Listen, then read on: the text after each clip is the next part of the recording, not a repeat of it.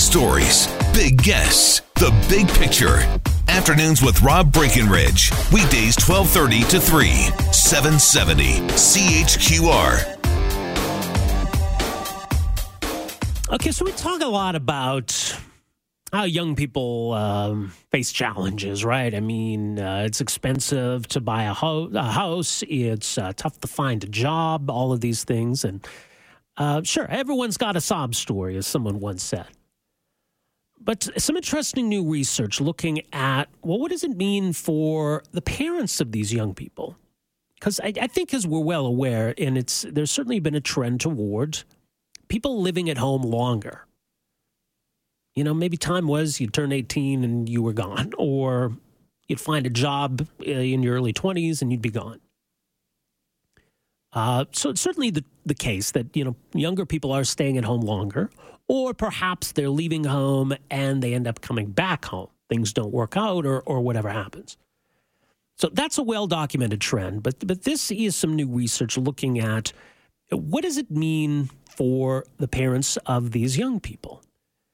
because I, I think you get to a point, you know, you, you raise kids. Obviously, there's an expense in raising kids, but you kind of get to that finish line. And sure, maybe you're sad to see them go. But at the same time, I mean, it, it gives you a little bit of economic freedom. You're not paying to raise these kids anymore. So that's where this next study comes in and finds that indeed uh, there is a cost on on these baby boomers and, and in particular on people who are getting close to retirement. Now, it may well be that perhaps these, these millennials will be the ones taking care of you into your later years, but it, that financial burden at a time when you're trying to maybe transition into retirement uh, can be problematic. So, joining us to talk a bit more about her research, uh, Michelle Maroto joins us, assistant professor in the Department of Sociology of the University of Alberta. Michelle, thanks for joining us here. Welcome to the program. Oh, thanks for having me. So, what prompted you to to investigate this in the first place?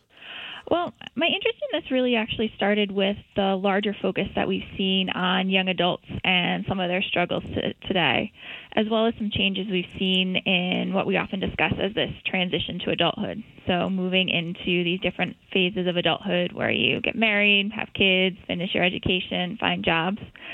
And we've seen in a lot of that research that young adults today face greater economic insecurity. Um, we also see increasing debt in this group and these changing transitions, which have led many to rely on their parents for support. So a lot of them are now living at home with their parents. And we've seen these rates of young adults living with their parents increase since the 1980s or so. So, my research, I actually wanted to look at what this means for parents particularly in terms of their ability to accumulate wealth. So, how does the situation of having your adult kids living at home influence your overall wealth profiles? So, in, in terms of the shift that we've seen, I mean, we get the sense that this is a lot more common than it was a generation ago. How significant, though, is is the change? Um, we've seen a very big increase in the percentage of young adults living out with their parents since the 1980s. So, for instance, in 2016, about 35% of young adults between ages 20 and 34 were living with their parents, and this has been a steady, steady increase over a long period of time. All right. And and I mean obviously as you say a lot of the research that's been done is focused on why that is, the the challenges young people are facing today, but to look at the other side because I, I guess it works out well for the young person, but it, it does put a, a burden on, on the parents, doesn't it? That's true. So, in my research, I used a longitudinal data set to look at parental wealth over time, over about 20 years. And I found that parents held about 24% less in terms of their financial assets and savings when their adult children were living at home versus when they were living elsewhere. So we see this these effects on parental wealth in terms of living with your adult children. In terms of why that might be, and I guess it depends on, on what kind of a situation we're talking about. If uh, you have a young person who's living with the parents but uh, working and paying rent and, and buying groceries, et cetera, it wouldn't necessarily mean a, a financial burden. What's your sense of where, where that comes from?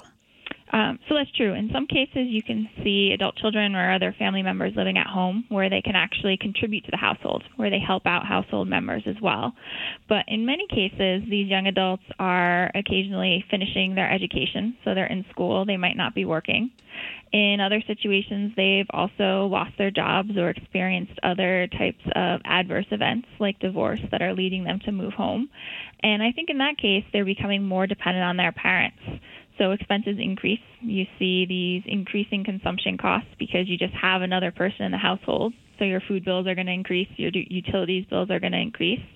And I think in many cases, parents are helping their children out too in terms of paying their own bills to get by. Well, right, and I mean, you know, some some parents are going to be better equipped than others to to handle that. But uh, you know, for those who are getting close to retirement, trying to save and plan for retirement, uh, you know, it poses a, a potential problem, then, doesn't it? I agree. I think this is going to have large implications for parental retirement assets. So, in this case, I was really just focused on those day to day savings. But when your savings decrease, that does mean you have less to put aside for retirement and other things later on. So, that can affect these long term outcomes. Right. I mean, there, there's a broader impact on society then because we, we, we sort of need people to, to be able to do as much as possible on their own to, to plan for retirement. Otherwise, then there's there's more of a reliance on, on government provided pensions and, and social services. Yes, exactly. We've seen these government provided pe- pensions and other social services decrease since about the 1980s or so. So families now are left more so on their own to deal with retirement. So this could be problematic. Yeah, certainly could. So important research uh, in that sense. Michelle, we'll leave it there. Uh, really appreciate making some time for us here today. Thanks for this. Uh, great. Thanks so much. You go that's uh, Michelle Maroto, assistant professor, uh, Department of Sociology, University of Alberta. So, probably not a surprise, but um, you know, one of the first studies to, to really take a, a closer look at, at that connection there uh, the amount of time you have um, millennials uh, living at home still, and, and the correlation with, with incomes or savings, rather, and assets. 403 974 8255 is a number. We are back with more right after this. Afternoons with Rob Breckenridge, starting at 1230 on News Talk 770 Calgary.